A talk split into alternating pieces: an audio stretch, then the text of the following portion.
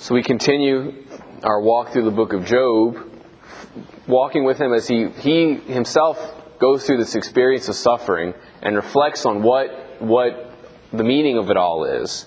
And we've been gleaning little lessons the last couple days, like, you know, we're not alone in this suffering.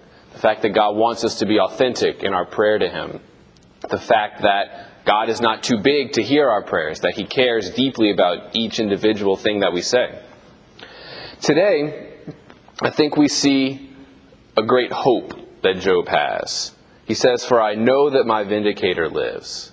When we say hope, it's not just like a wishful thinking that things are going to get better. He knows, like, he knows that God is real. It's not just an unfounded hope, it's founded in real things. We know that God exists.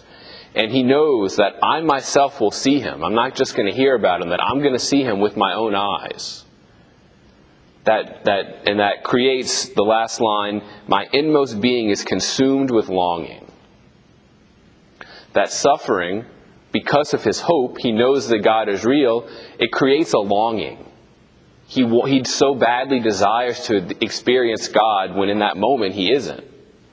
And that, that precise moment is where we can experience God in the most profound ways. The suffering, when, when uh, endured with hope, creates a longing that opens us to receive God. That, that can impact us very profoundly.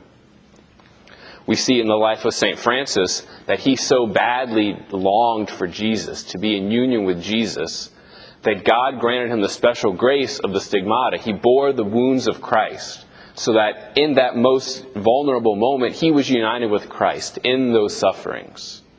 And this is kind of what Job is, is beginning to experience being united with God in those sufferings and letting that longing build up to open himself to receive God in a more profound way. So when we experience that with hope, that's how suffering, that's what suffering can do for us. It allows us to experience God. And so today, we pray for an increase in that grace of the virtue of hope, that we can know the truth and open ourselves to receive this gift that God desires to give us.